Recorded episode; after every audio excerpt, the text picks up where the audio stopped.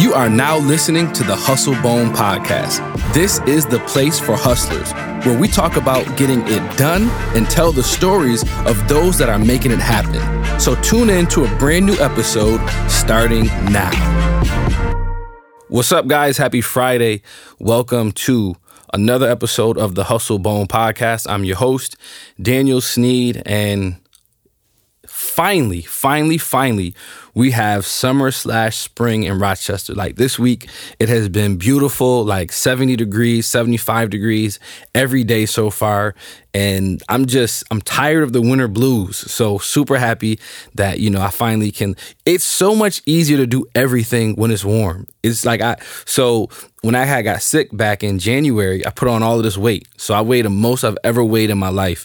And, you know, it's been hard. Like I've, so I've been able to work out for like the past like month and a half, but it's so hard to get up and get to the gym when it's cold outside, especially when the best time for me to go is early in the morning.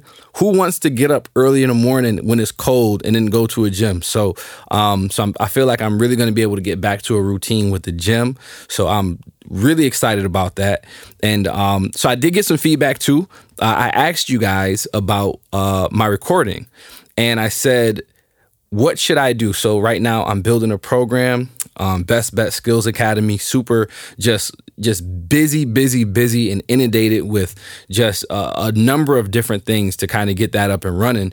And so I asked uh, for some feedback, and I asked uh, for you guys to share with me, Uh, sh- what should I do? Should I just do four episodes a month and, you know, be low quality and kind of just still do it myself? Or should I move to two episodes where it's, it gives me more bandwidth? But with the two episodes, I would do them uh, professionally in the studio. So as you can see, uh, if you're watching on YouTube, we are back in the studio. So I got some feedback, and people definitely said that's what they wanted. They wanted, you know, that more quality. They wanted me to put, you know, more effort into the content and then, you know, give a little bit less. So uh, I'm excited. I'm excited. And again, shout out to uh, Greg Wiktorski and Push M P, Push Music and Post. Um, you know, he he makes like, yeah, he's our guy. He's going to make sure that we sound good from now on. So if you are ever needing like podcast stuff or, you know, just anything. Um, I mean, he he works with clients all over the country. So he's been a friend of mine for years. As a matter of fact, when I was working on my T V show years ago, he actually uh, gave me uh, iMac uh, to work on and do some editing with. So uh, shout out to you, Greg, and I appreciate you. And um, yeah, yeah. So today's guest, uh, I am super excited to have uh, this woman in the room with me. Um, we we she, we go from this room to the womb, literally. So in, in honor of Mother's Day um, this month, I wanted to to celebrate, and I wanted to bring my own mother on the podcast to uh, literally just. Hustle Bone is her. Like, she has just crazy hustle, and she has a heart big as Texas. And so I have her in the studio today. So mama, mama, Cheryl Snead, welcome to the podcast. Why you look nervous? I, I am a little nervous. She's nervous about it. It's just me. It's your son. I know, I know, but we're we're taping and yeah. So did you forget that you're a pro at this? Did you forget? Do I have to remind you? Remind me. Yes, I yeah. forgot. Yeah, I forgot. Yeah, so, I did. So my wow. mother, right? So let, let me let me set you guys up and kind of give give you guys a little bit of a backstory on her. So uh, my mother, growing up, um, she was a homemaker, but she always had a hustle, and she was always doing something. So she sold makeup. Uh, we'll talk about that. She sold. Uh, she catered. She did catering jobs. We'll talk a little bit about that. Uh, she was a host of a radio show, which you forgot clearly. I clearly forgot. Joy in the Morning. Yes. Yes. Yep. On, I remember. Yes, I remember. three W G you had to drop it. Radio. Yeah. three W G. Yeah. That was that was crazy. It was years ago. Me and Peter Cordieri. Right. Yep. Early in the morning. Early five. What did y'all start at? Five or five thirty? Like about five thirty. It was crazy. Right. So don't don't act like you're brand new to this. Okay. you just had to, I just had to remind you who you were okay. real quick. Yeah, that, thank all. you for reminding me. For well, sure. It's different now because this is, you didn't see us, you know, you just heard us. Well, this is the so same really for it was, podcast it was different listeners. Because when you can just be heard and not seen, you, you know, everything is about the voice. But it's a little different when you're videotaping and audio at the same time. Gotcha. That I, that's new to me. So gotcha. Well, here's the thing though. Like, you know, a lot of people still aren't on our video yet. So okay. this this will be on YouTube, and it's just really raw. I but will share it though. Most you know people. That, though. Absolutely. Most people, though, are really going to listen to the, the audio of the podcast. Okay. All right. So so you're right back at home. I'm right back at home. How I'm did good. that happen, by the way? Like, how did you, how did you oh with no God. experience end up hosting, like, and that was like, at the time, it was like the top Christian radio show in Rochester. It's How a, did that happen? It was a really crazy story. So I went through this, se- well, the homemaker thing. Mm-hmm. And um, when you're at home with a bunch of toddlers, you just find things to do because you want to still be like uh, a person and not just a diaper changer and feeder. Right. So right. at that time, I was having fun, like trying to win every contest on the radio that I could win. So I went through this spree, if you will, of like, I won all these contests on the radio. I used to listen to all these different radio stations. And do you remember when I won the the ride in the limo? I think I do and remember. This. I, I remember this season. Now that you yes, bring it up, I, yes, I remember, yes. you know, yeah, I and do remember that. I think it was ninety-eight P X Y or something like that. And I won. We all went to lunch in a limo. And then I won like this really long sub sandwich. Okay. I won that. I won like a series of gift certificates from Wegmans, like almost six, eight hundred dollars worth of gift certificates. Sheesh. And um, so then I won some tickets to an event at three W G Radio. Okay. And so uh, I didn't really know a lot about the station at the time. I had just started listening to them. I didn't even know that Rochester at that time had a Christian radio station. So when I started listening to it, it was like, oh, wow, this is really good. And I was listening all the time. So I won these tickets and I called the station and they said, yeah, you have to come pick up your tickets. And so we made a family trip. And I took all of you because I thought we were going to like a really big like station, and right. we got there and it was like this one room type right. of thing. Little building. It was a little building, and the Ken Terry was the D J at the time. He invited all of you into the studio. Mm-hmm. And that's how it happened, because you guys all came into the studio and he gave you a tour, and I think we went on air for a minute, and um he asked me, what did I do? And at that time, I was selling the cosmetics. Okay. And as you remember, as a kid, I started out selling the cosmetics. And my first year into the business was kind of eh, you know. Mm-hmm. But I went to Atlanta to the convention. And I'm sitting there and I'm watching all these people go across the stage and get all these diamonds and furs. And, and I got this certificate. And I salty, huh? I came home, I was like, this is not it, okay? Yeah, yeah. And I made this vow to myself that next year when I went, I was getting all the stuff. Mm-hmm. And that had just happened. So I had just gone to Atlanta. I was the number one beauty consultant with Allure Cosmetics. And I came home with like furs and pearls and crystal mink. And yeah, the big, I the remember big that four-tailed fox that yeah. had nowhere to, in Rochester to wear that. Yeah, yeah. There's nowhere to wear that. But, um, and so when he asked me what I did, I told him that. And I said, yeah, as a matter of fact, we just got back from Atlanta and I'm number one. I'm the number one beauty consultant in the company. And so him being a salesman, because the D Js at the station also had to sell, he right. was like, um, well, why don't you expand your market? Why don't you do a commercial? And anyway, he got me to do a radio commercial. Um, I we did the spot. Actually, he produced the spot and voiced it over. And it was supposed to be this, this like, saturate the market type of thing where okay. I was doing radio. I had uh, uh, buses, the, the R T S buses, and I had the... Um, these little uh, signages, like at different stops around around the neighborhood. Mm-hmm. What do they call those things? I don't know. It's like advertising, the the big things. Billboards. That, yeah, billboards. That's what they are, billboards. Oh, boy, senior moment. Anyway. So anyway, um, it was all supposed to happen at the same time. Mm-hmm. And it didn't. It didn't happen at the same time.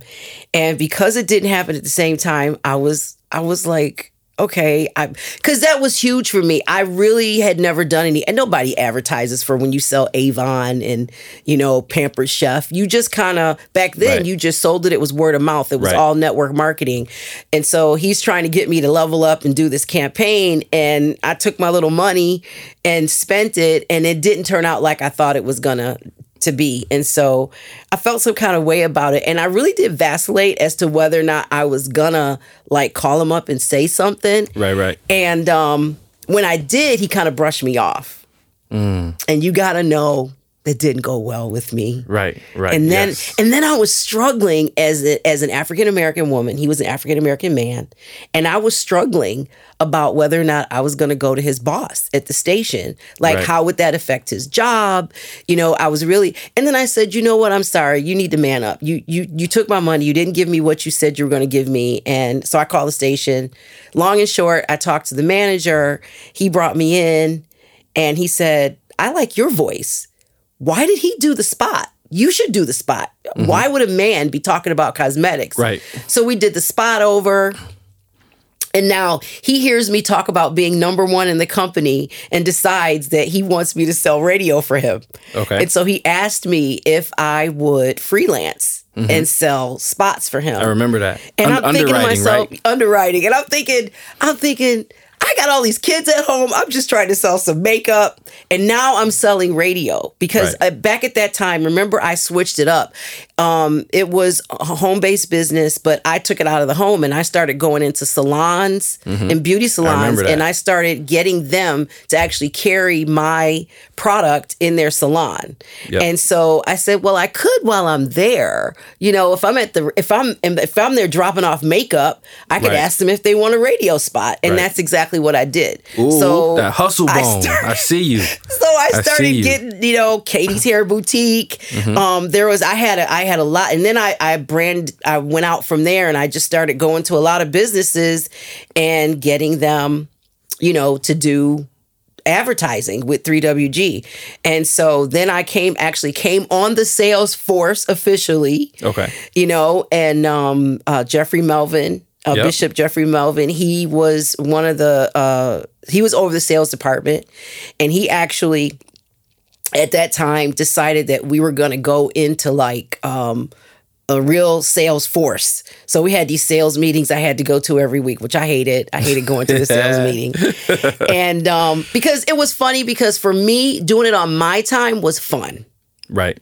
But when I have to start doing stuff on somebody else's time, Tommy. Tommy, it's no longer Tommy. fun. So for those of you who are listening, I, I call my mom Tommy because, you know, she has a whole oh bunch of stuff she's gosh. always doing. And she'll, I got to go to work. Tommy, you ain't got no job, man. I had a job. If you don't know, YouTube, YouTube Tommy from Martin, oh and you can you can understand that clip. But yes, that this is this is Tommy. Oh. This but is yeah, female Tommy. Yeah, I earned that name well. But I I was so so I it was it was difficult. But I was like, okay, I really like doing this this thing. You know. Mm-hmm. You know, turning on the radio and hearing my spots on and everything.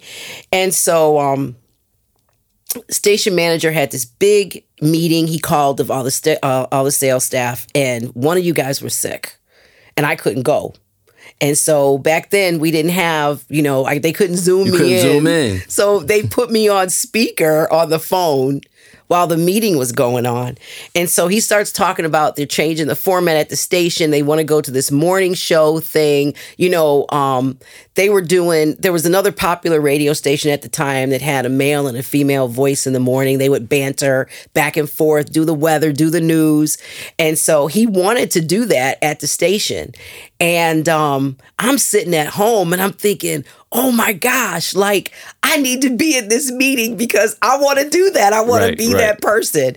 And, um, you know, I couldn't raise my hand. I couldn't let them know because I was on the phone.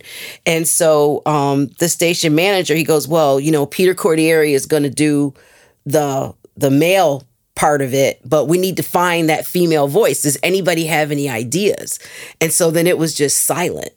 And I'm at home and I'm thinking, I want to raise my hand right now, you know? Yeah. And then um, I kind of went, I kind of cleared my throat and I was like, well, um, and then everybody started laughing because apparently they all knew that I was going to be asked to do it. Gotcha. I just didn't know. Gotcha. And so that's how it started because I won the tickets. I ended up at the radio station. I started selling for the radio station and bam, now I'm co-hosting a morning radio Joy show. Joy in the Morning. I Joy remember that. Joy in the Morning. I remember that. It used to be lit. It was funny. I didn't know what I was doing, but it was amazing because the station was very old.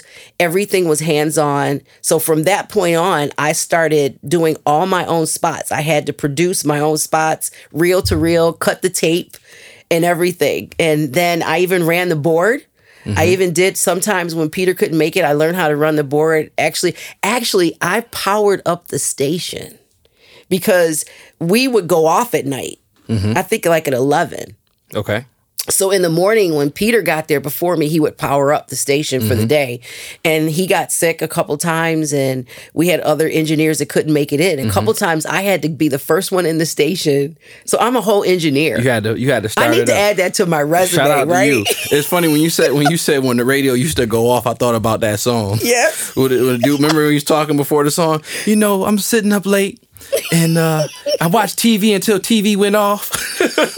Yes, I, I'm from that era, you know, oh, where T V used to go off at night. You would see this little rainbow line would go across the screen and it would be over for the night. Gotcha. But yeah, I powered up the station and did the whole reel-to-reel thing and ran the boards and everything. Mm-hmm. I couldn't do it now, but you I could don't remember. do it. You would just have to relearn. I would need a re- refresher. What was funny is when I knew that I was going to have you uh, for this show, I started just thinking about like things to talk about. And it, I, I remember like, yo, my mom hosted a whole radio show and like used to have the city lit because I used to do like the best giveaways. Yes. I used to give away tickets to Darien Lake, yeah. Sea Breeze. I remember like the kids session, all the kids would be calling in the morning to answer the, the Bible trivia questions. Oh my gosh. I remember yes. we used to call in and answer yes, them, but yes. we couldn't get the prizes. You actually, you actually preached on the radio one time. You were a kid, and I I, I taped you preaching oh, I at home. That. You and Chanel. I remember it was that. Crazy. And you put it on the radio. And yes. I we played clips of it on the radio. People thought it was legit a real preacher because right. it was so it was do so funny. Do you still have that tape? I have that somewhere. I do have it. I need to find That's it. Wild. That's wild. I have everything. You shout know, out I have to everything. The Singalodian for giving me my public speaking debut. Right, right. Wow. Yeah. So radio. And then, you know, catering, you got into cooking. So how did that happen, right? Because oh, my gosh. Another I, network. That was all about network. Um, I have the greatest friends in the world. Um, uh, dear friends of mine, more like family, Mike and Julia Peace. And um, we met them. We we had met them in different spots around the city, going to different events and everything. But we never really connected. We hadn't mm-hmm. really connected, connected. And so then a mutual friend of ours, her husband passed away. And when that mutual friend's husband passed away, we it was it was a precarious situation because her husband was from out of town and all of her family was from out of town.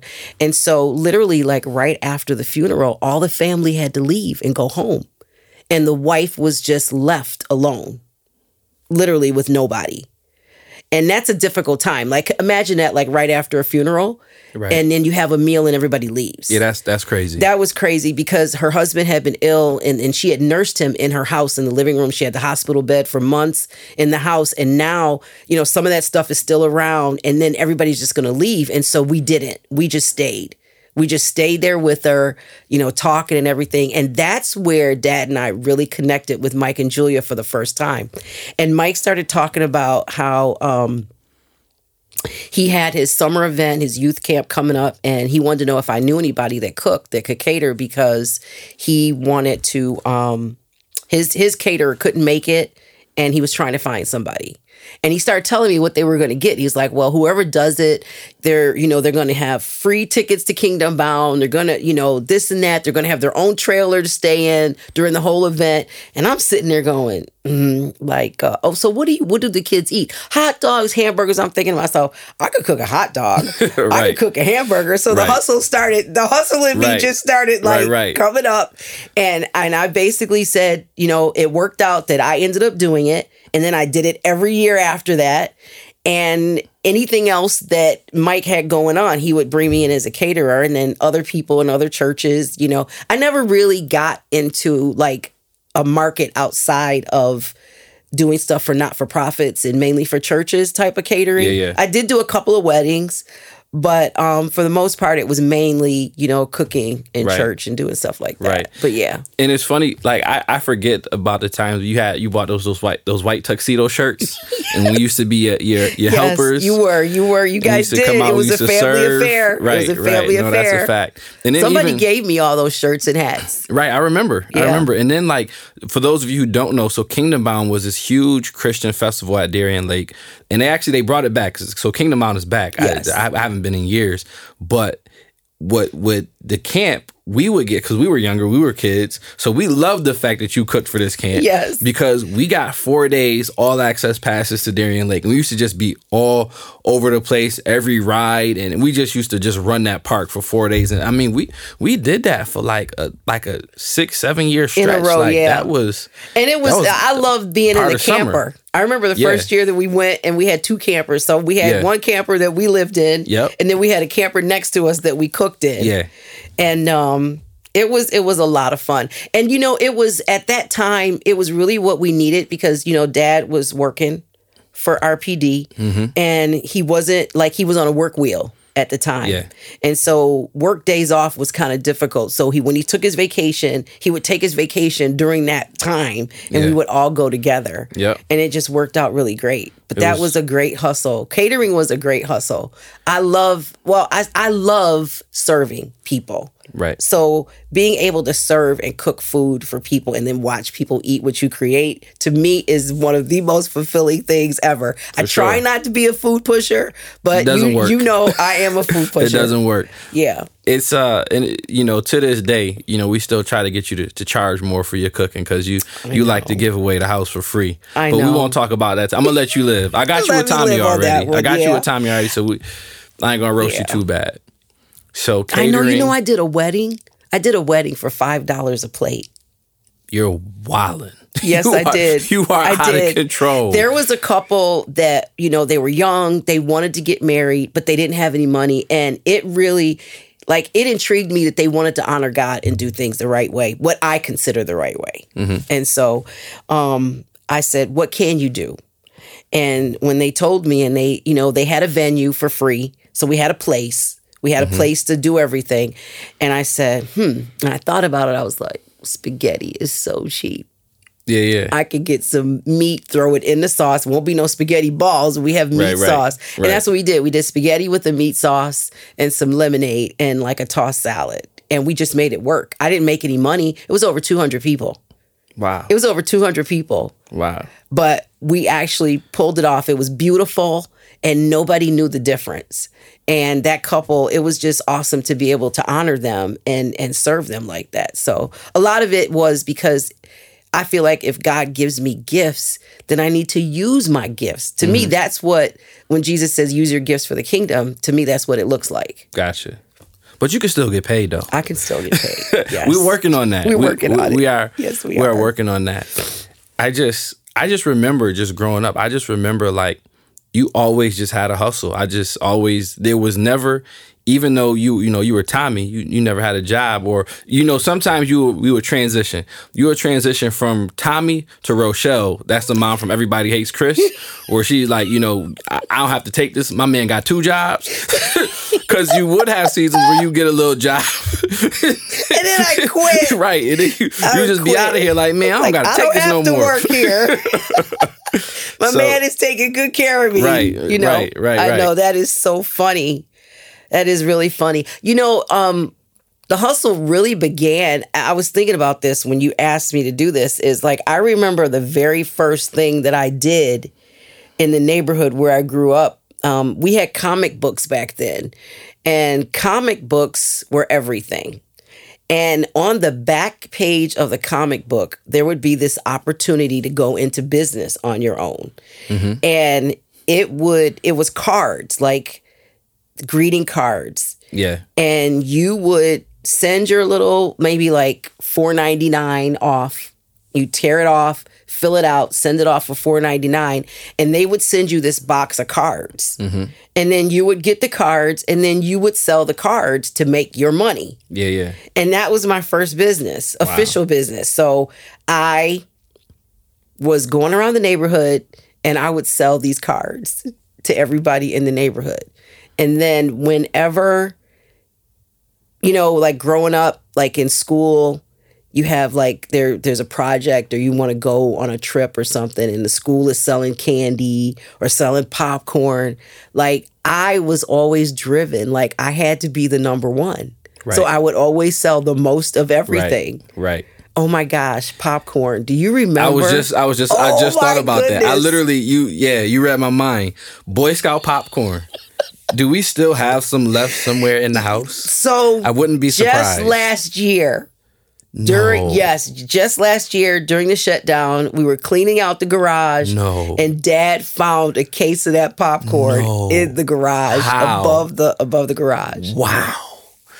So yes, the mountain bikes. The mountain the bikes. The mountain bikes. We wanted to win mountain bikes, and Cheryl was going to make sure that we won those. And mountain we had bikes. to have three mountain bikes. Right, right, right. Because it was me, Dwayne, and, and Mason. Our cousin Mason. I was living with us at the time.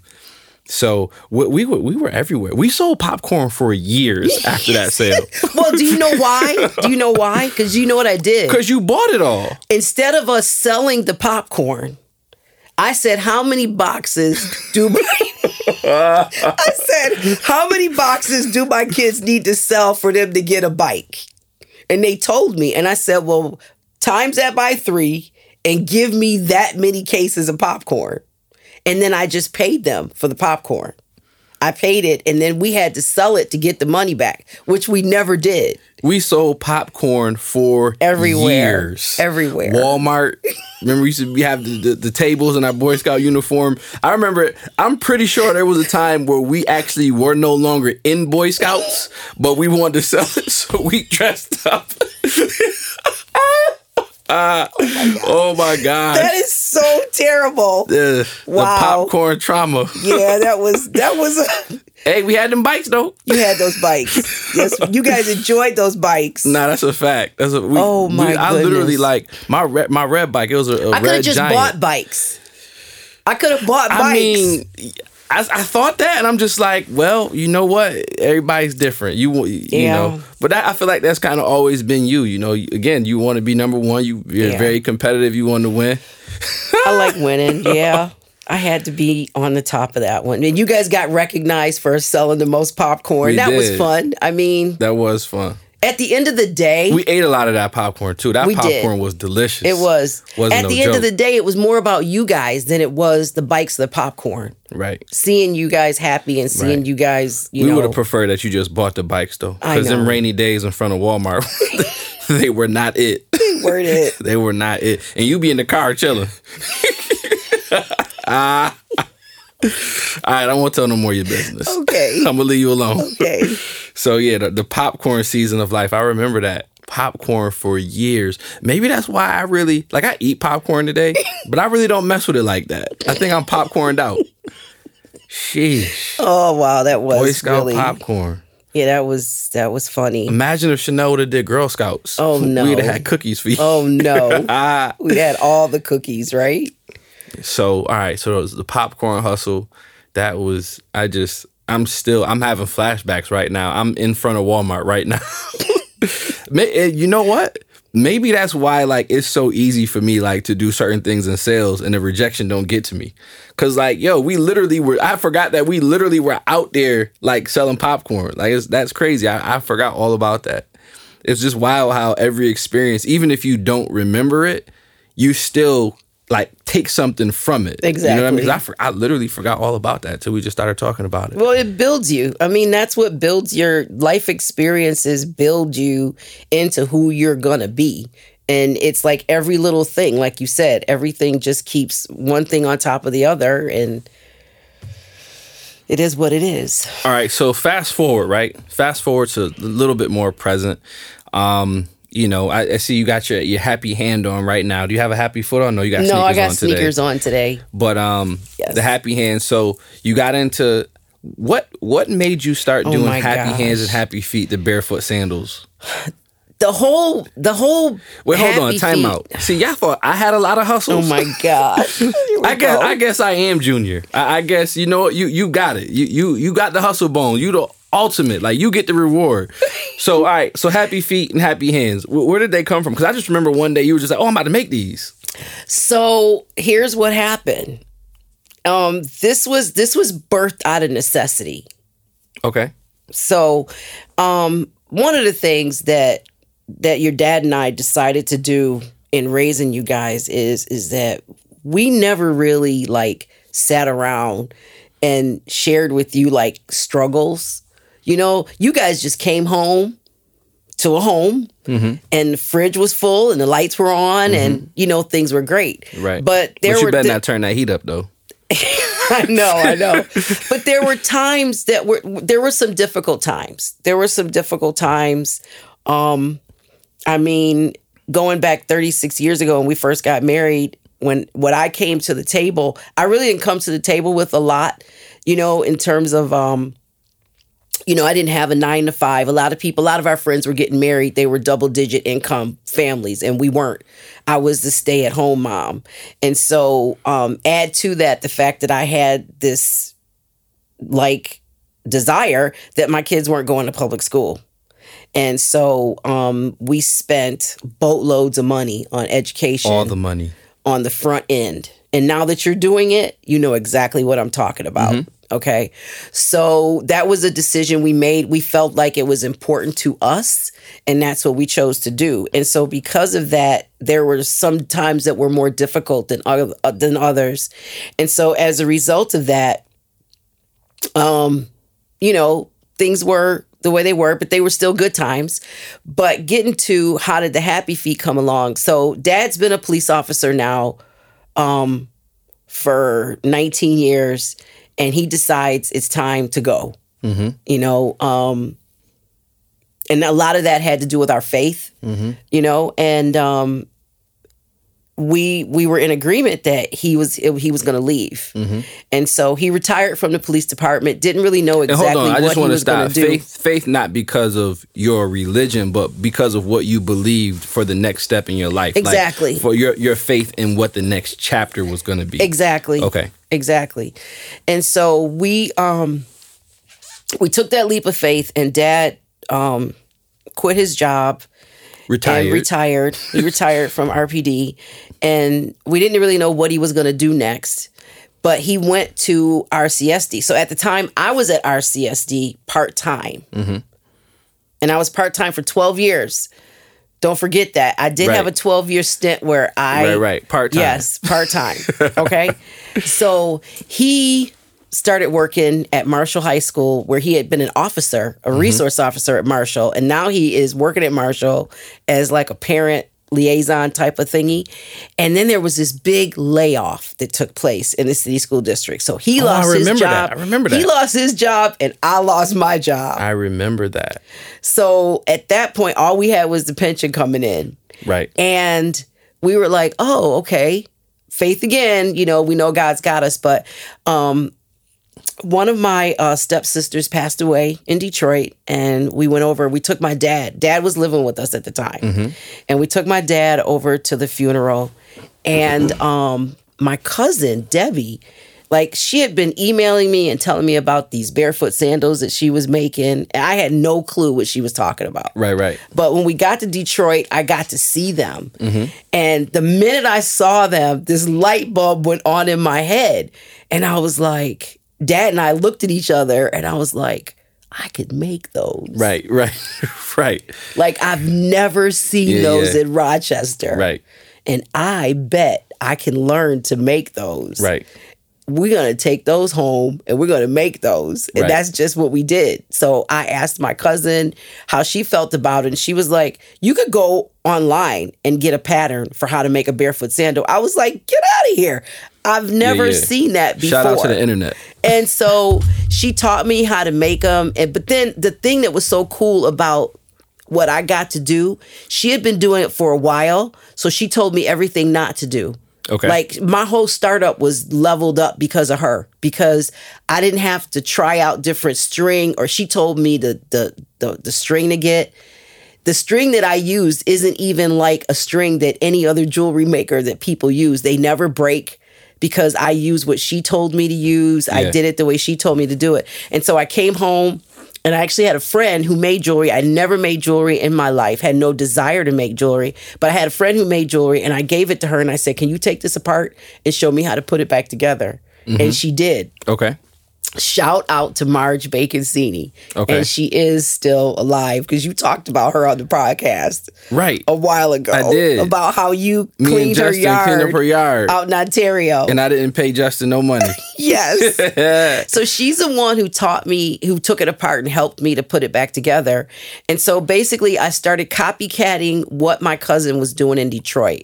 Okay. And um, I just started like, I just started looking at it going, I wonder what would happen if I did this or I yeah. did this. Because yeah, yeah. she was just doing a very simple chain link pattern. Mm-hmm. And I just took it and went crazy with it. Gotcha. And now it's like I branded them, Happy Feet. I started selling on Etsy in two thousand ten. So eleven years I've been on Etsy. It's been that long? It's been that long. It's been that long. Still getting orders to I'm still, this I got an day. order f- yesterday, two days ago, Sunday. I'm sitting in church. I got an order. Was it Sunday or Monday? What's today? Tuesday? Today's. It was Sunday. Sitting. I got an order from Juneau, Alaska. Wow. Yes. Wow. So, um, yeah, still getting orders. Right now, I used to, and then I started doing the festival. So, again, right. I had this little business where I'm making these little foot jewelry. Right. And um, I... I was like, okay, how am I going to sell these? I, I can't just, little a little is not enough for me. Right. So I literally started selling them all over the place. Yeah. Like I had stores in California, in Vegas, in yep. Florida. I remember. Detroit, selling my Happy Feet. Stores all throughout Rochester, all That's throughout when we started Monroe roasting County. You. Cause, Why? Because you because you had the little slavery set up. Yes. she, and all my get, friends beating. She, like if you came to the house, you could come. You was coming to drop something off. You was coming to for for a counseling session. you it didn't matter why. If you were coming to the house, oh you were about to be beating. And I remember Amber and Heather and Caitlin. Oh my God, those are the, the queens. Those are my queens at Chanel. Like right. look, yep, Chanel. I, You never got me. They I wasn't so about to put legit. No bees. You wasn't getting. Listen, you, you I got bold and gritty though. I got bold and gritty. Yeah. You do know that Lorraine and and um and and David Paul really helped me bead really for the Park Avenue Festival. So at the at the at the last minute, somebody asked me who owned a store on Park Avenue. Mm-hmm. She said, "Would you come?" And, you know, because I own the store, she was selling my Happy Feet in her store. Yeah. So that's the rule. You can't just have people who don't, you know, because my product was in her store, right. I had the right to be at the Park Avenue Fest under her tent. And she invited me at the last minute and I didn't have the inventory. And that's a that's a banging festival. I had right. done Cornhill Festival. Yeah, yeah. But when you're going to do a festival like that, you need like, I didn't want to go in there minimum three hundred pair. Because I wanted to sell out, and I did sell out. Mm-hmm. And so we had like a week lead time to make these sandals. And that was that was the biggest shop I ever had at the house. I mean, we had people beating in the sweat, living room. Sweat. Sweat shop. shop the kitchen, everywhere. It was crazy. And, and Bold and Gritty was there right by my side. Lorraine wow. and David came. As a matter of fact, Lorraine and David were hilarious because they started a game where they were like trying to see who could do it the fastest. So I had them doing the little tiny beads that go around the toe. Mm-hmm. And so they were all, they were just doing those one after the mm-hmm. other. And they were doing contests to see who That's could do crazy. It the fastest. It was hilarious. We had so much fun. Yeah, no, I, I vowed that I would not be a part of the sweatshop. Oh my you gosh. You didn't get me. You have to be the only one that never. Never. I, I'm gonna have Mm-mm. to get you to do something. Nope. Nope. You gotta, you gotta do something. In the in the words of my boy Joel Graham, they ain't gonna get the kid. But yeah, we we did it. We we um then we got on Etsy, and pretty much now that's. that's where the business is, because I was just, um, I stopped doing like all the stores all around the place, mailing stuff off, because I got hit a couple times. I did some stuff consignment. I sent a yeah. bunch of stuff out to Florida. People didn't want to pay me yeah, yeah. Um, for my stuff or whatever. And so... Yeah, that's never fun. I know. But I did change it up, because I did start making people buy up front, buy the inventory up right. front. But then it just um, it just was like the festivals, you know? Yeah. Because yeah, yeah. something else came up. Then I started doing something else. But yeah. I still do the Happy Feet because yeah. I enjoy it. I mean, I really enjoy the beading. And for me, it's a real joy when a bride, you know, wears my jewelry on their feet in the sand at their wedding. I love right. it. I, I have a friend right now who was on vacation. She posted on Facebook that she's on this journey, a weight loss journey, and she went on vacation. She says, I got my two-piece on, which is something I never thought I'd be able to do, but I've been drinking water and doing whatever I need to do to get in shape. But she took a picture with my Happy Feet on on Aww. vacation. So, like, I'm there with her, you know? You know, making it happen, making people go. happy with that's their feet. That's one way to look at it. Nah, yes. That's what's up. That's what's up. Yeah.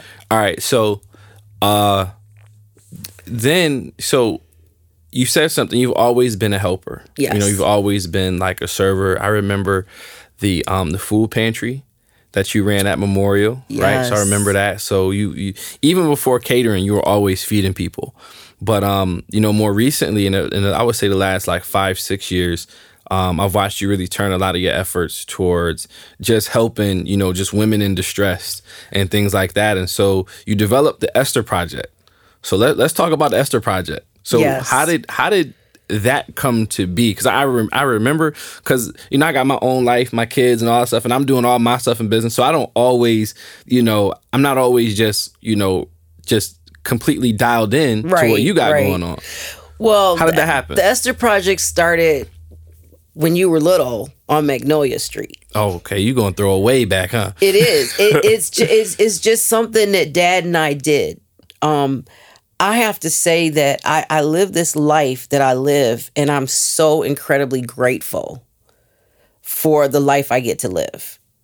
Um, like you can't imagine. Um, my my beginnings were very humble, and um, when I look at family and look at family structure, I'm just so thankful. I mean, I have three healthy kids and now almost going to have five healthy grandkids, and, you know, being with my husband for thirty-six years, I just give God all the glory. But one of the things... I tell people you got ghetto adopted.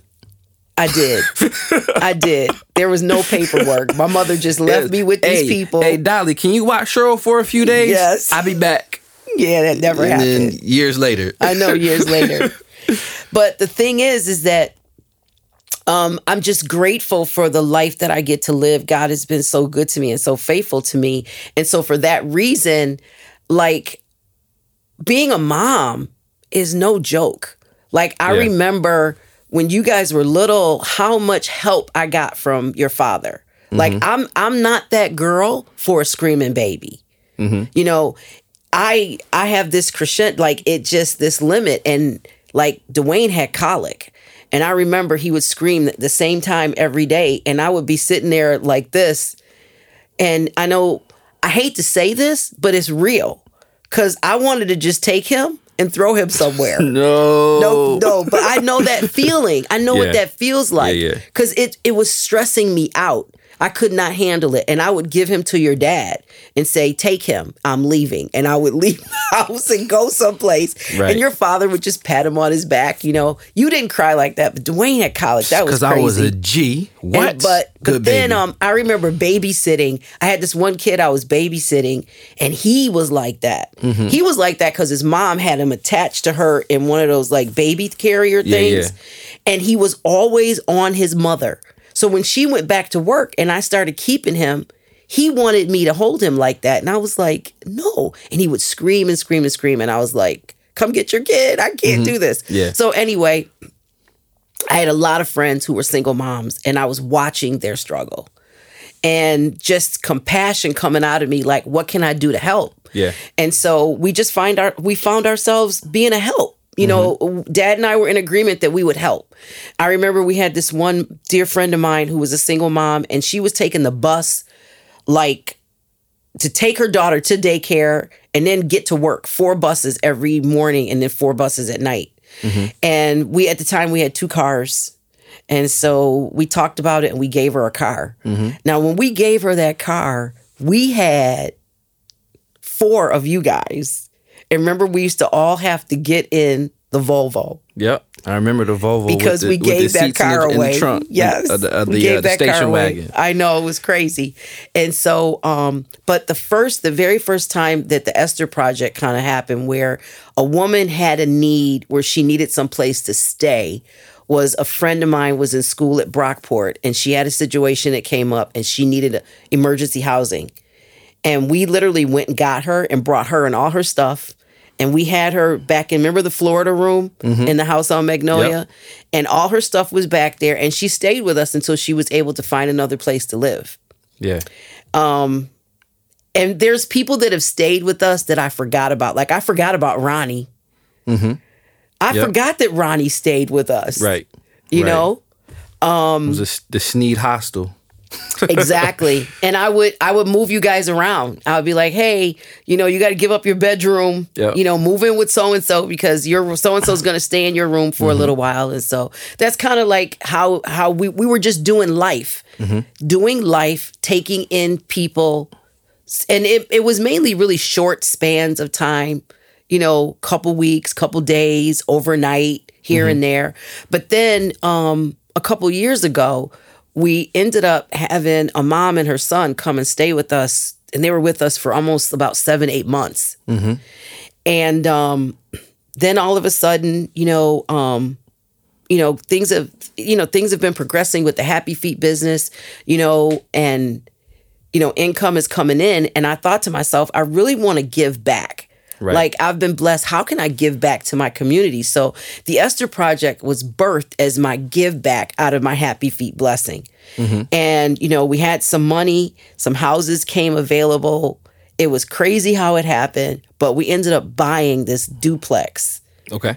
For like, it was pennies. It was less than six thousand dollars. Okay. And Dad and I said, look, we're going to hustle, and we're going to put our yeah. elbow grease in this house, fix this house up. Mm-hmm. And instead of bringing these people that have these short-term spurts of needing some place to live uh, into our house, we can have them stay at this house. Right. And um, we called so, it the Esther So you guys house. Just did that. You guys bought this house. You don't have any organization. We didn't no have nonprofit. No, no, so no like, nonprofit. We bought the house in two thousand sixteen. And we had every dream of having somebody in that house by the end of that year. Right. But we didn't really go all through the house when we right, bought right. it, you know? Right. And so once we got it all cleaned out and got all the garbage out um, and we got in there, it was a lot more to, that needed to be done. Right. And that didn't really scare us. But then a decision came, how do we get it done? Right. Should we take out a loan? Should we? And, you know, we decided, no, we're going to make this a cash cow. You know, we're just going to put money, our money into it. And we're mm-hmm. just going to keep putting it into it mm-hmm. until we get it ready. Mm-hmm. And that's what we've been doing. Mm-hmm. Um, my husband has so much sweat equity in that house. Right. It is unbelievable. I tried to get y'all to sell it. Believable. You did. But I think I somebody called me yesterday and tried to buy my house. So... So for years, you guys are really just kind of, and you guys have had some help. You've had some people that just see the vision and just, you know, hey, exactly. they'll give you guys some money here or there or whatnot. And so I know that's one reason why you guys have felt so attached to the house, because it's like, you know what, for years, literally, we've been on this journey with it's this been a house. Journey. It has been. And so if, if I know you guys would feel bad to just sell it. So what happened yesterday? That is a game changer for you. What happened yesterday is a game changer. It's something that I didn't see at all. And I didn't really want to do it that way. Mm-hmm. I've tried not to. And and but then some things happened and I was like, wait a minute. The well, the pandemic happened. Yeah. And when the pandemic happened and we were shut down, I had an opportunity to see how important what I was doing was really needed in my community. Yeah. Because during the lockdown, we weren't locked down.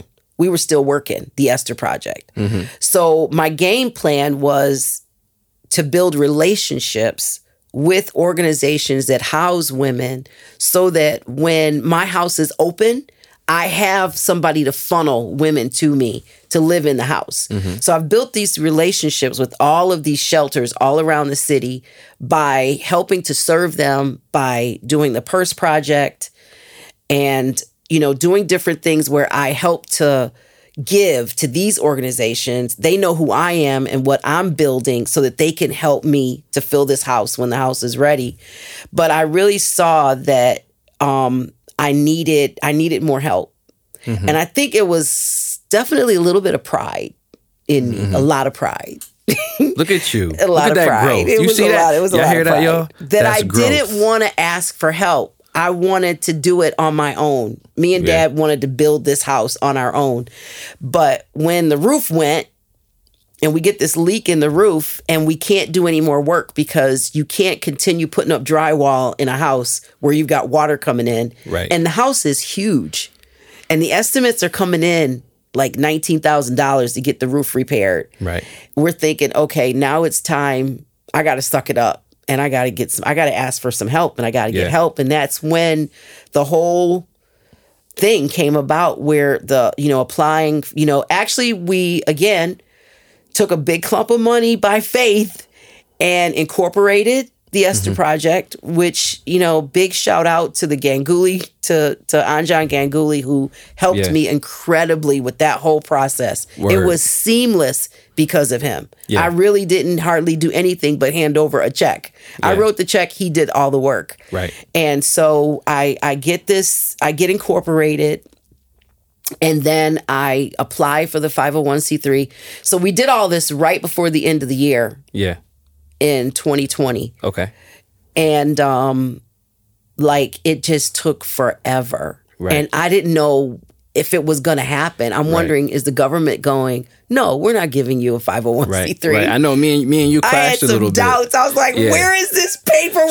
So for those of you who don't know, when you file uh, for a not-for-profit, you can, as soon as you file, you can start Uh, soliciting, receiving, accepting donations. I knew that because I started a nonprofit and I was working with a team. And, exactly. you know, as soon as we, hey, we're filed, we can ask for money. Yes. And so I was telling you that. You were telling me that. But you didn't want to listen because I was, of the. You know, I was being a mom. I was being, I was really uncomfortable with the idea of soliciting for something and I didn't have the paper in my hands. I'm gotcha. So old school. Yeah, no, I get it. I, I was thinking like my brain wouldn't. And then it's the other day I had this revelation that like I thought there was some group of people sitting somewhere going through all these applications going, no, you get a five oh one c three, but you don't and you don't. And they, yeah. they're making a decision. Yeah. And it's not really a decision that they're making. They're processing paperwork. Right. So it's like I didn't see it like that. And so that was really holding me up mentally. Gotcha. Because I just, you know, it's uh, anything I do, I want to do it right. And I want to honor. Right. You know, I want I have to honor God. That's who I am. And so I was like, I'm not going to be taking nobody's money. And then the five oh one c three comes in and go, hey, we don't believe in this. No. And then I got to give it all back. So I was like, I'm not doing anything. I'm not moving. Right. I'm just going to sit still. Right. And wait. Right, right. And I did. And you know what's funny about that, Daniel, is that that makes some people uncomfortable. Mm-hmm. And it did make me uncomfortable because it made I know. Me uncomfortable. I was like, you better go get this bread. Listen, I know what I'm going to do regardless.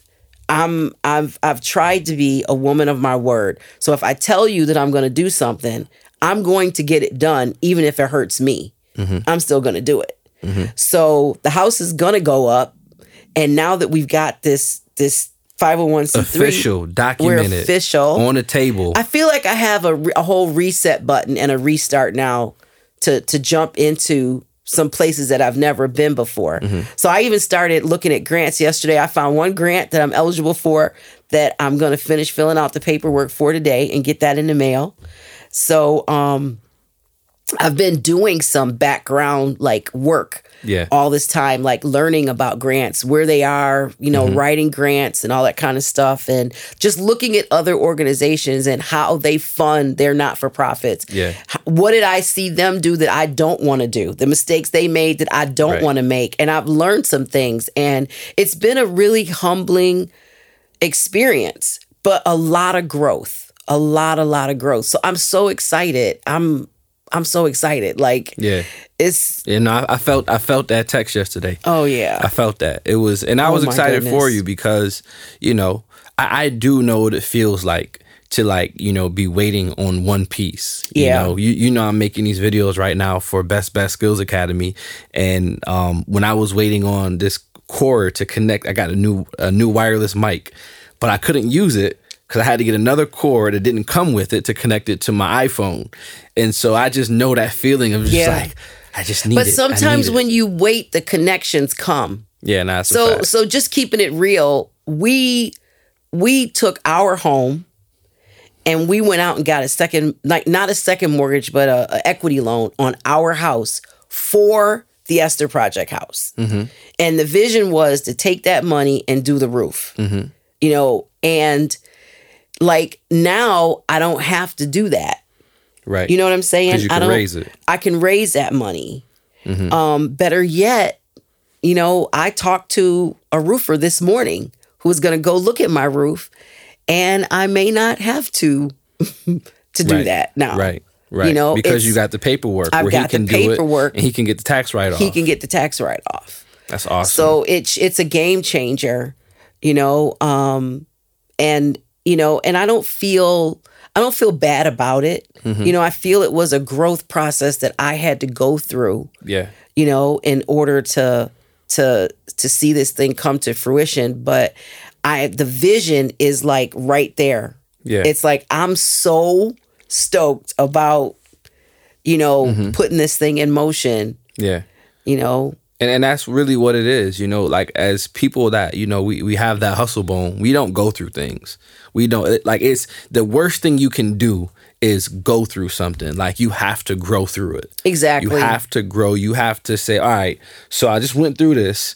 And how am I coming out with more muscles, you know, as a result of it? Or how, how am I coming out stronger? Exactly. And so, no, that's that's awesome. And you know what? And, and even even even with that said, what really pushed me, like I'm telling you, because this was like an end of the year thing, get it done before the end of the year, was somebody did reach out to me and wanted to give me a house. A full whole a house. A full whole house. In this housing market. That had a current C of O.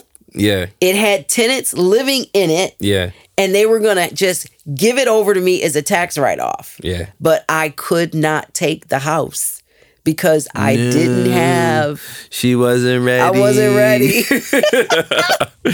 yeah, nah. You know, that, that, that definitely hurts. That hurt. That definitely hurts. Cause, but the thing is that I know that there's more houses out there mm-hmm. that are going to come my way for me to do this vision with. Yeah, yeah. And I'm I'm ready now. I wasn't ready then, but I'm ready now. You, you ready now. I'm ready now. Nah, this is cool. This is cool. So it's just, nah, this is super awesome that, you know, being at it's May, you know, in, in the month of Mother's Day and everything like that. And um, so thank you, Ma, for taking some time to come out and kick it, kick it with your boy, literally. Thank you kick for it, having kicking me. Kicking it with your son. I tried son. to get you to bring me on earlier. But Here you wouldn't go. listen to me. You wouldn't listen to the me. The time had to be the right. The timing is right. That's See? why you have to wait. Right. You rushing me. I I, I got this. Sometimes you just have to wait. Timing is everything. I, I appreciate it. Nah, that's I appreciate a fact. It. I mean, ultimately, like, you know, you and Dad have been phenomenal examples, you know, f- for me. And, um... you know, I'm just excited to see what you guys have in this chapter because, I mean, we talked the other day, you know, like, what was it, two, three days ago, we had that heart to heart where it's just like, you know, yes. I kind of chastised, the, the tables flipped a little bit because I'm they like, did. yo, y'all drifting, man. What's, come on, tighten up. Y'all got stuff to do and this isn't, you know, yeah, stop drifting. Like, you know, tighten things up and let's go. And then you get your letter. So I think even that conversation, the, the time, it was just perfect. It was just it perfect was. timing. The timing was because I had made a decision that I was not going to search the emails anymore. Like every day, it's like I get up in the morning and one of the first things I want to do is check my email to see mm-hmm. if if I got the notification. Yeah. And nothing, nothing, nothing. And it's funny because I've I've always I've lived like the last twenty years of my life in love with Mondays. I love Mondays. People Mondays gets like the worst rap ever. Okay. You know, I love Mondays. Mondays to me are like a new start. Okay. You know, Mondays is like new mercies on Mondays. Mondays is like is the go day. You know, it's right, my right. day where I do my laundry, I clean my house, I set everything up for the rest of the week. And so I, I just love Mondays, you know? And so I'm having this great Monday yesterday. I got two loads of laundry in. I'm good. I'm sitting on the porch in the sunshine. Right. And then the mailman comes and, and I'm, I'm just in such a great mu- mu- mood. And uh, your daughter, Cammie, goes and gets the mail, brings me the mail. And I'm like, what is this letter from the I R S? Look at that. C- Cammie Joy bringing you the good Cammie news. Cammie Joy brought me the joy. And I opened that up. I was just like so ecstatic. I was I was like, wow. Like, it's here. Nah, it happened. Awesome. I love so, it.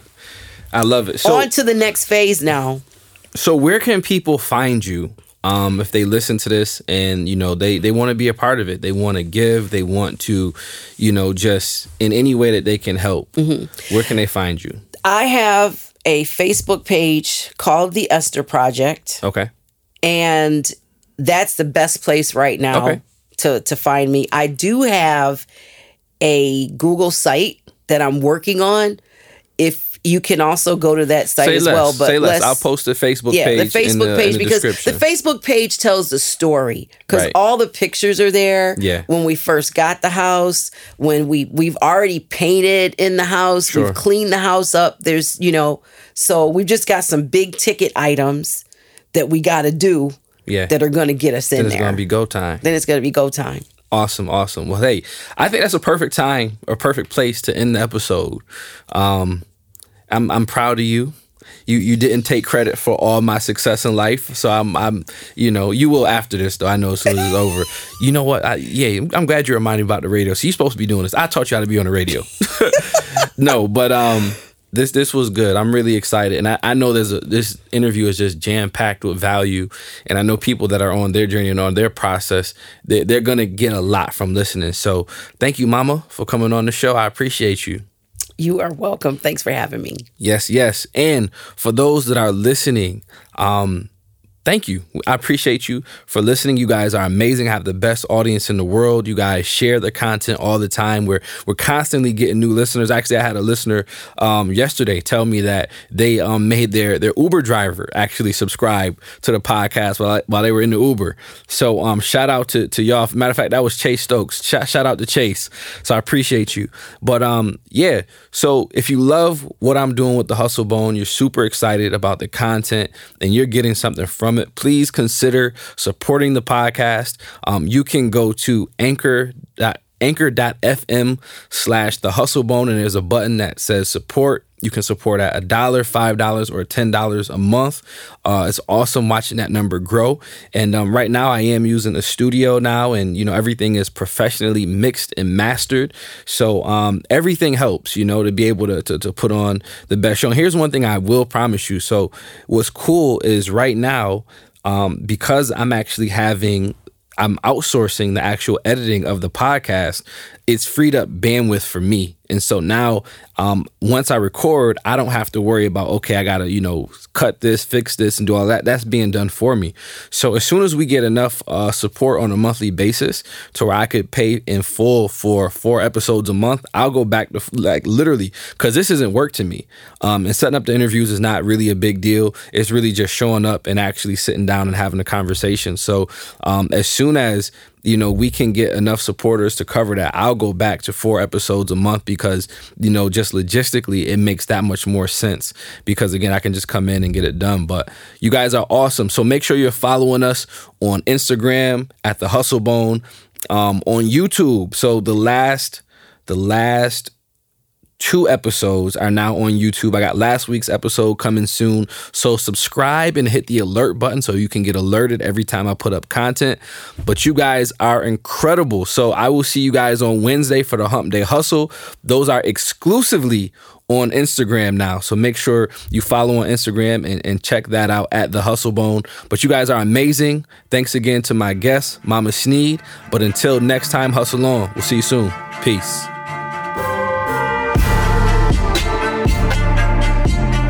Thank you for listening to The Hustle Bone Podcast. And until next time, we'll see you soon. And don't forget, subscribe, subscribe, subscribe. And if you want to watch the show, you can see it on the Hustle Bone YouTube channel.